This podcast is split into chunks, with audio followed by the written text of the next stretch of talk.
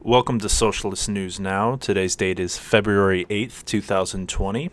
Today we have a three part episode. Uh, first, we're going to cover the Iowa caucus.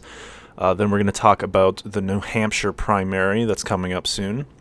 And then, we're going to end with uh, some discussion on the leftist approach to electoralism and whether or not a leftist should participate in things like uh, American bourgeois electros- electoralism at all. First, in order to fully understand uh, the results and what went down in Iowa, I'm going to talk about how the Iowa caucus is uh, run in the first place because it honestly is quite the convoluted mess. Um, Americans like to make big claims about their democracy and how it's the standard for the world. Uh, but as you'll quickly see, the system that we've designed is anything but a standard for anything. And in fact, America has probably overthrown countries um, for elections that were more appeared more legitimate than what just happened in Iowa. So first off, uh, the Iowa caucus is reports three different things uh, to get to its what's called the pledged delegates. The first of these metrics is called the first alignment. Now, what the first alignment is it's essentially what you would think of as an election. You go to your polling place, or in this case, uh, your caucus location, and you cast a vote for who you want to see win the election. In normal primary states, this would be the end of the entire discussion. That that vote is your vote, and they take those results and uh, allocate delegates based on the percentage of the vote that you got. Now, in Iowa, this is not the case you have to reach what's called viability in order to receive any delegates whatsoever. And viability is considered 15% or more. So they take an initial vote, that first alignment. Any candidates and people who voted for any candidates below 15% are then given an opportunity to go cast a vote for someone who had more than 15% on first alignment. This is called the second alignment. And the second alignment works uh, essentially the exact same way as the first alignment, sands the candidates that could not reach that 15% threshold. The, the second alignment is what they use to calculate state delegate equivalents. And what state dele- delegate equivalents is, is supposedly a ratio of the amount of votes you got in a precinct, is how many state delegates you get when it comes to selecting um, the winner of the Iowa caucus. So they attribute a certain number of delegates to each precinct based on their predictions of the turnout in these precincts. So, say if you're in a, a, a, precinct in Des Moines, Iowa, and your precinct is allocated eight delegates, and four candidates reached viability. Let's say Sanders, Buttigieg, uh, Buttigieg, I'm sorry, um, Biden and Klobuchar or Warren, whichever one, pick whoever you want. Four candidates reached viability in that precinct, but Bernie Sanders took down 30% of the vote, while everyone else took down, you know, anywhere from 15 to 20% of the vote. What would happen is Bernie Sanders should get 30% of the um, state delegate equivalents that are attributed to that caucus. So he should get 30% of the eight delegates. But all three steps of this process are simply there to determine what's called the pledged delegates. And yes, I realize just how crazy and convoluted this is coming across, and that's truly how confusing this caucus process is. So, state delegate equivalents are not the delegates that vote for the Democratic nominee in their convention. State delegate equivalents are just the people who are going to select or just just the conversion metric for these pledged delegates. I'm not exactly sure what the conversion ratio between state delegate equivalents and pledged delegates are.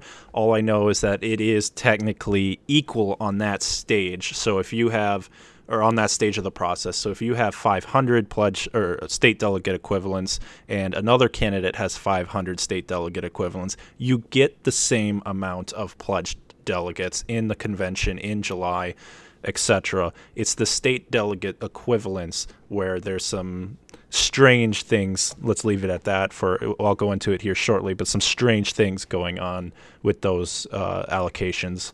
All right, so now that we've covered how they work, what happened in the Iowa caucus. So first alignment comes across, comes around on caucus night. Bernie Sanders won the first alignment by over 6,000 votes. So this is the alignment where people are then allowed if their candidate was not over 15% to go to a different candidate.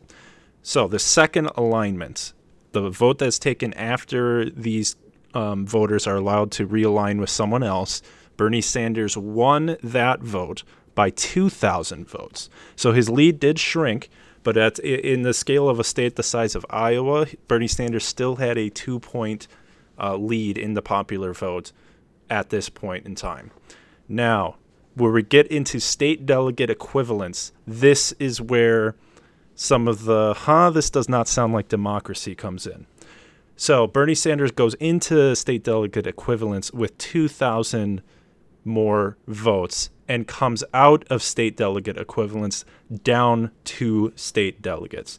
How is this possible and how can you possibly consider this democracy? We don't know. The jury's still out on that. But this is how they've engineered the math in order to do this. Bernie Sanders support largely people of color, largely young people, and largely urban working class uh, Americans. Actually, I shouldn't even say urban working class. They're largely working class Americans. Buttigieg's support. He has a lot of rural support. He has a lot of elders, elderly support, and Iowa set up their caucus in a way to explicitly make the votes of of like agricultural counties worth more than the votes of urban centers of college campuses. So a farmer in one of the smaller counties, objectively, it's a fact, his vote was far more impactful in determining state delegate equivalents than a college kid on Iowa State University campus. So that's how they engineered their caucuses so that Buttigieg comes out with the lead in state delegate equivalents, despite him losing the popular vote by two points on second alignment and 6,000 votes on first alignment. And if you're familiar with uh, the American political system at all, you'll notice a similarity here. This is the exact same system that is used in our general election for selecting a president called the Electoral College, which when the founder founding fathers of the country put it in place, they did it explicitly as a check on democracy to suppress votes in in a cer- certain state that happens to have more people so that these smaller states have more say in the direction of a country. It's the same concept, it's just applied on the county level in Iowa, which is profoundly hypocritical considering it's is the Democratic Party that is calling for the abolition of the Electoral College, and rightly so, I will add. Um, the Electoral College is an aristocratic concept. It has no place in any kind of democracy, and it has no place in any kind of workers' movement as well. It does need to go, but it is so hypocritical that the party that is calling for the abolition of the Electoral College, by and large, is using the same concept to suppress and delegitimize the support for Bernie Sanders in these elections. Now, if you happen to go on Twitter at the at all over the past few days, if you follow any sort of political individuals on Twitter, you'll know there was quite a bit of a dust up regarding the Iowa caucus. They went very, very poorly, and I want to touch uh, touch on what exactly happened and some of the corruption, uh, at least suggested corruption that happened in the middle of the Iowa caucus. Of course, corruption working against Bernie Sanders because the capitalist electoral system that we have in this country will never quietly submit to any kind of workers' movement whatsoever. So, first off, uh, the Iowa Democratic Party, I'll probably call them the IDP as I go into this. So, that's what that stands for Iowa Democratic Party. They commissioned an app to be made to help them report the results of these precincts. They hired a company called Shadow Incorporated. The irony of hiring a company named Shadow Incorporated to do something regarding public trust is not lost on me, but that's what they did. So, this Shadow Incorporated, they supposedly create the application that was asked. Uh, the Iowa Democratic Party, the IDP, then deploys that application to these precinct captains, tells them this is how you report the vote from your precinct. So caucus night comes around, the app crashes. There's some controversy over exactly what went wrong with it. Um, the IDP claims that the precinct captains didn't know how to log in. The precinct captains are saying, no, no, no, wait a minute, we logged in, it crashed. So there's some some conflict over that. I just want to, in the interest of transparency, put that out there. Now, this crash takes place very early on into the evening, right as these caucuses were wrapping up, um, before any results had been submitted to the media, anything like that. So the the amount, the percentage of caucuses that had reported in was effectively zero percent when this went down, and the IDP lost its ability to receive results from these caucuses. So zero, effectively zero percent reporting Pete Buttigieg walks onto stage after a couple of hours of this has gone on and claims victory in the Iowa caucus. Nothing had been reported. No indication suggested that it was a clear win for Pete Buttigieg. It, but that's what he did. That's what his advisors told him to do. And like a good little puppet, he went on and he did that. So, right off the bat, we have some major Juan Guaido vibes coming off of this guy. Well, this gets the investigative arm of Rose Twitter activated, if you know what I'm saying. And they take a look into the financials of Shadow Incorporated. And they find the number one contributor to the funding for Shadow Incorporated is Pete for America Incorporated, which is the Pete Buttigieg campaign. Well, that's a little scary. That's a little suspicious. An app gener- created to control our democracy was funded by a political campaign that participated in that election. Right off the bat, big red flags. It gets worse. We look into the leadership of Shadow Incorporated. Its parent company, on the board of its parent company, was a woman named Tara McGowan. Tara McGowan is a longtime sort of Democratic establishment operative. Uh, she worked for Barack Obama's campaign. She worked on Hillary Clinton's failed 2016 campaign. And she's also married to an individual named Michael Hall. And Michael Hall is a senior strategic advisor to the Pete Buttigieg campaign. So let's do a bit of a rewind here. This app is is developed by a company whose primary contributor was the Pete Buttigieg campaign. The CEO of the parent company of this organization was the wife of a senior staffer to Pete Buttigieg. Now, I'm not a conspiracy theory kind of a person, but at the very least, if this isn't a conspiracy, it is a gross, gross conflict of interest and the fact that if this hadn't gone so terribly wrong, no one would have noticed that the per- the, the people controlling the flow of information regarding the democratic process in Iowa had direct and substantive ties to a campaign participating in that Iowan election. L- let's just say if this was a developing country in Latin America, there would have been an influx of US troops and CIA operatives into that country to make sure that this never happened again. And then the issues get worse. So we talked about the suspicious application they're using to report results. Now let's talk about the results themselves.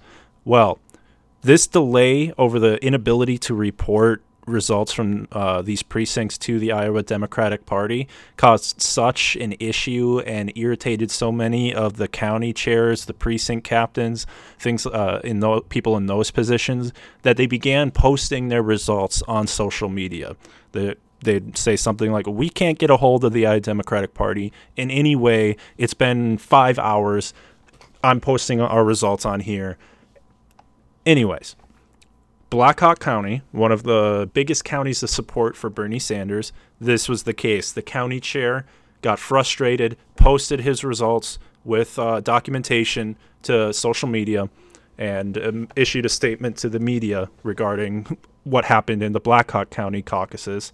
And they showed Bernie Sanders with a substantial lead, going to pick up a lot of delegates in this county. Well, the Iowa Democratic Party did not realize that these county chairmen and precinct captains were posting their information on social media. They eventually got around to releasing their official results for Black Hawk County, and let's put it mildly, they were a little bit off.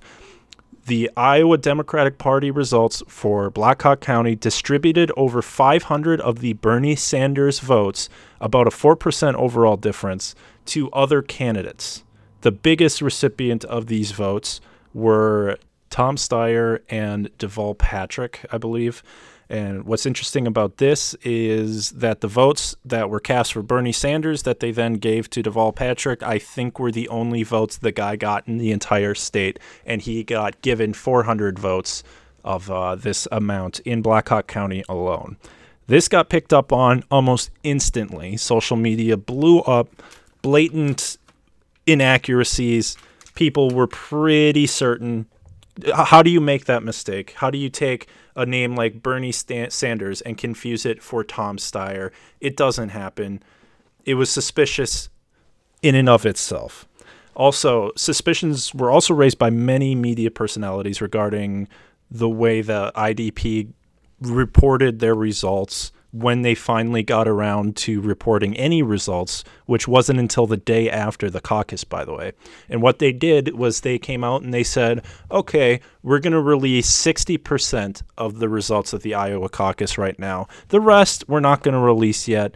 Um, I don't know. I don't think they actually gave a reason for why they're not. Re- they didn't release the other forty percent, but I think the insinuation was is that they still had to verify those results anyways, they released 62% of the results on Monday or I believe Tuesday morning. And in that 62% that was reported, far more results were reported from these Pete Buttigieg heavy districts, these rural areas, these agricultural areas, these older vote areas, um, where he outperformed Bernie Sanders then were reported from urban areas, from college campuses, from places that Bernie Sanders would have done well. This was seen by many as cherry picking results. Um, and the benefit that that gave them was it allowed the media, the mainstream media, to create this narrative heading out of Iowa and heading into New Hampshire that Pete Buttigieg won the Iowa caucus flat out it was a narrative created to prop up the self-given narrative Pete Buttigieg gave himself uh, on the night of the Iowa caucuses by declaring victory with zero percent reporting. Well, right off the bat, people were suspicious about that because we had enough numbers to know that the race was far closer, if not almost certainly a Bernie Sanders victory, than the numbers reported in the first 60 percent people who were claiming this on Twitter were mocked. They were called conspiracy theorists. They were basically told that this kind of conspiratorial thinking and division was the reason Donald Trump won. And they were, if they kept raising these concerns, they're just doing 2016 all over again. Well, it turns out they were right. Um, results started coming in over the, the last 40%. The Sanders counties actually started getting counted. And what do you know? He won. He won in popular vote. And currently, as of right now, he trails Buttigieg in state delegate equivalents by those two state delegate equivalents. But there is so much incorrect inaccuracies between what the Bernie campaign had self reported, what precinct and county chairs had self reported on social media, and what was reported, the people that have gone through all of those say if those results get corrected and um, corrected to where they need to be, Bernie Sanders will win the state delegate equivalents count as well. So he will come out with a clean sweep in Iowa of both the first alignment, second alignment, and state delegate equivalents. But this gamesmanship this political hackery that the Iowa Democratic Party, the Democratic National Com- uh, Committee, and the Pete Buttigieg campaign the the crap that they pulled in Iowa was specifically engineered to create a narrative that Bernie Sanders lost in Iowa because they are afraid of the implications that he might be the front runner for the Democratic nomination and they want to give as big of a boost to any kind of establishment pro-capitalist candidate that they can because they fear what happens if a populist left-leaning leader gets control of their party. So no matter what you hear on the corporate mainstream media about how good Pete Buttigieg did in Iowa and how bad Bernie Sanders did, Bernie Sanders won Iowa. Bernie Sanders won a state that is 98% white, and he won a state that has not voted for a Democrat in a national election since 2008. And if you know anything about the demographics of America, you know that Iowa is not some bastion of leftist uh, political thought, political philosophy. It's very right leaning at right leaning might be too generous of a descriptor for Iowa. It is a right wing state. The left movements in Iowa are what you would call center to center right themselves. There is no Alexandria Ocasio Cortez. There is no Bernie Sanders coming out of Iowa, these sort of center left political figures. They don't exist. So the fact that Bernie Sanders wins Iowa is an overperformance from what you would expect. And now he's heading into states that are have higher shares of people of color, of working class uh, families. And these results can only go up for him. And the mainstream media is terrified. Now, I want to. I, I spent a lot of time talking about the Iowa caucus, so I'm not going to spend too much time talking about the New Hampshire primary. I just want to preview a little bit of what we can expect, um, and I'm probably going to make a prediction about what's going to happen. Uh, so, to preview Real Clear Politics, which is a, a pretty prominent uh, poll aggregating site, has Sanders up in their average polling average of New Hampshire by five points. Uh, this is a pretty substantial lead. Bernie Sanders usually outperforms his polls by about three to four points. So if this average is accurate, you can expect, well, if the average is accurate uh, of, of, of polls in general, you can expect Bernie Sanders to actually be leading by nine points. That would be crazy. That would be really good. That being said, uh, the fake narrative the media created with their hackery coming out of Iowa has uh, benefited Buttigieg significantly. He has gone up in New Hampshire polls by eight points from where he was before the Iowa caucus in the average. So Pete Buttigieg is getting a pretty big bump. Um, it is not overtaking Sanders in New Hampshire yet. Uh, like I said, the average still has Sanders up by five points, but there was one poll out of the Boston Globe that had Buttigieg one point behind. That is a bit of an outlier, but it's concerning. It's concerning that this fake media narrative might um, have swung a state that Bernie Sanders should have walked away with um, into someone else's favor. But uh, New Hampshire is a bit of the same story as Iowa. It's a little bit of a different state, but it falls into the same general category. It is predominantly white. There is not a large uh, demographic of people of color. It is a slightly younger. It is slightly more progressive, but I would characterize it as more of a traditional working class state. These are, you know, traditionally something like Ohio, Michigan, Pennsylvania. New Hampshire falls into that same general lane. White, working class, um, not a lot of people of color in the, in those states in that electorate, but there is some, and Bernie Sanders, of course, will mobilize his campaign around turning them out but really it is that working class demographic that lets uh, Bernie Sanders perform so well historically in New Hampshire and in these polls for 2020. So, what would a Sanders win look like coming out of New Hampshire? Um, at this point, Buttigieg, because of this bump that he's gotten, is probably the only threat to Sanders handily winning this primary.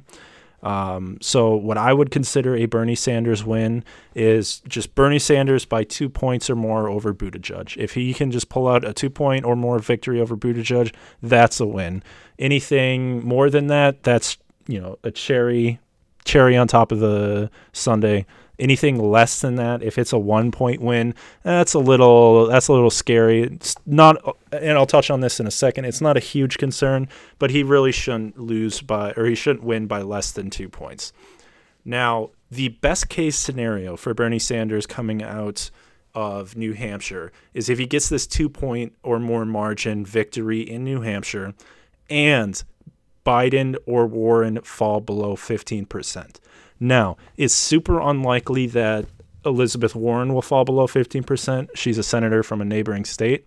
But if she does, there will be a lot of pressure on her to drop out of the race because she's seen as someone who takes votes from Bernie Sanders.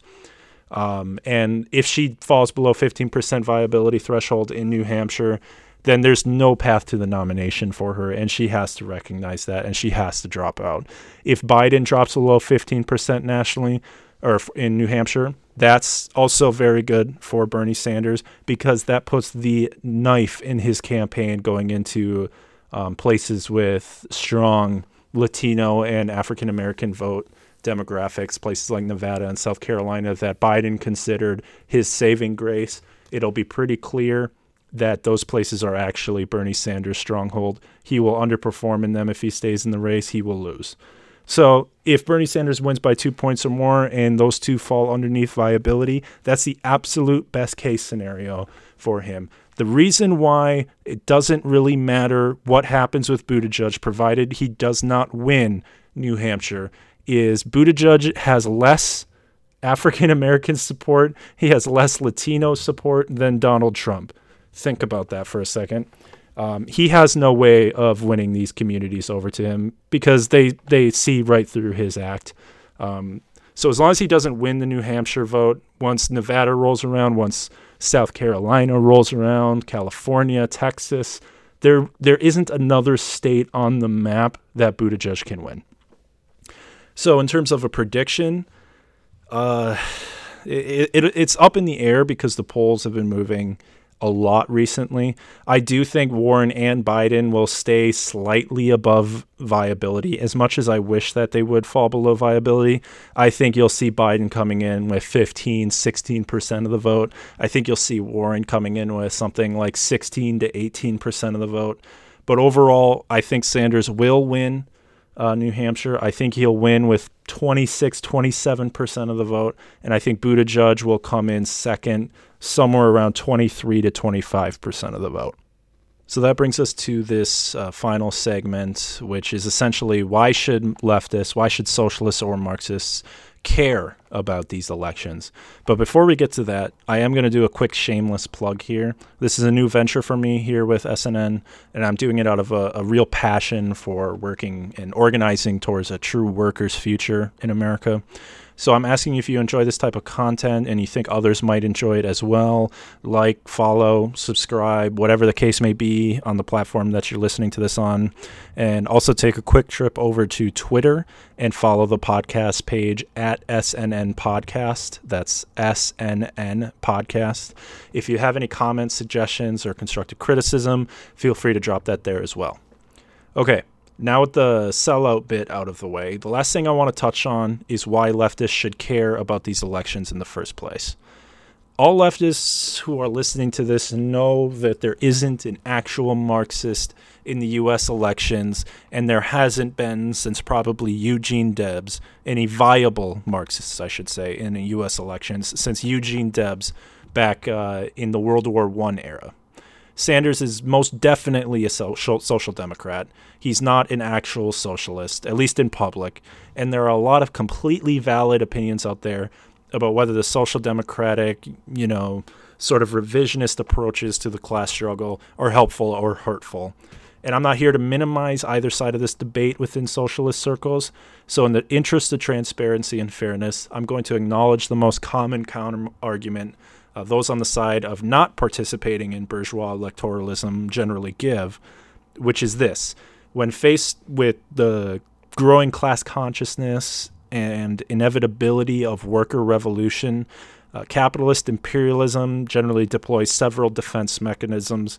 Uh, the final and most repressive of these mechanisms is fascism, but sometimes it will first attempt to save itself using methods that appear more humane and decent.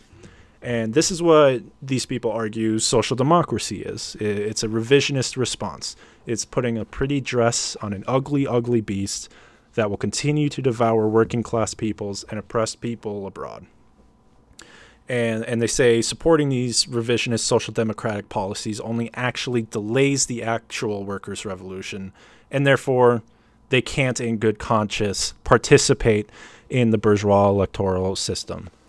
I don't have any problem with that argument. In fact, I probably agree with most of it. What I don't agree with is its implication that living in a social democratic state for, say, 20 years until worker revolution occurs is somehow less favorable than living in neoliberal or even openly fascist hell for 10 years. And you can substitute pretty much whatever time periods into this analogy that you want. And the great Breht over at uh, Rev Left Radio said it best when he argued that yes, social democratic policies aren't perfect, they're very flawed, they have sometimes insidious intentions, but they can save real human lives in the short term. And I suggest that you go check out his episode on Rev, uh, Revolutionary Left Radio, uh, which covered this, which was Red Hot Take What If Bernie Wins? He does a great in depth discussion about this, uh, and I can't recommend it enough. Look, I don't think the people who are dying in Yemen to the imperialist war that's being propped up by the United States care about what's authentically and intellectually Marxist policy and what's not. I don't think the people of Venezuela, who are currently being starved to death by U.S. uh, sanctions, care about the purity of Marxist movements. I don't think the families being permanently separated and put in concentration camps on the border of this country care about anything, any part of this discussion. They just want to live. They want to be with the ones they love, and they want to pursue a life that they think gives them dignity that they find worth in. And I don't think anyone will deny that in the immediate that the immediate and best chance these people have at a future and that future of dignity is Bernie Sanders. To wrap this up, I, I thought I would end my argument for why socialists should care about uh, this U.S. election with a bit of theory and philosophy for those on the, you know, sort of academic left who maybe aren't convinced it's worth participating in capitalist electoralism just for Bernie Sanders. So let me start with this quote from Marx, and I got this from the Political Writings of Karl Marx, Volume 3, The First International. He said, We know that heed must be paid to the institutions, customs, and traditions of various countries, and we do not deny that there are countries, such as America and England, where the workers may attain their goal by peaceful means. That being the case, we, we must recognize that in the m- most continental countries, the lever of revolution will have to be force. A resort to force will be necessary one day in order to set up the rule of labor. So, in this quote, Marx is acknowledging that there is certain bourgeois si- electoral systems that have the capability of producing a workers' revolution within themselves, and he specifically points out America and England as examples of these uh, systems that it might be possible in.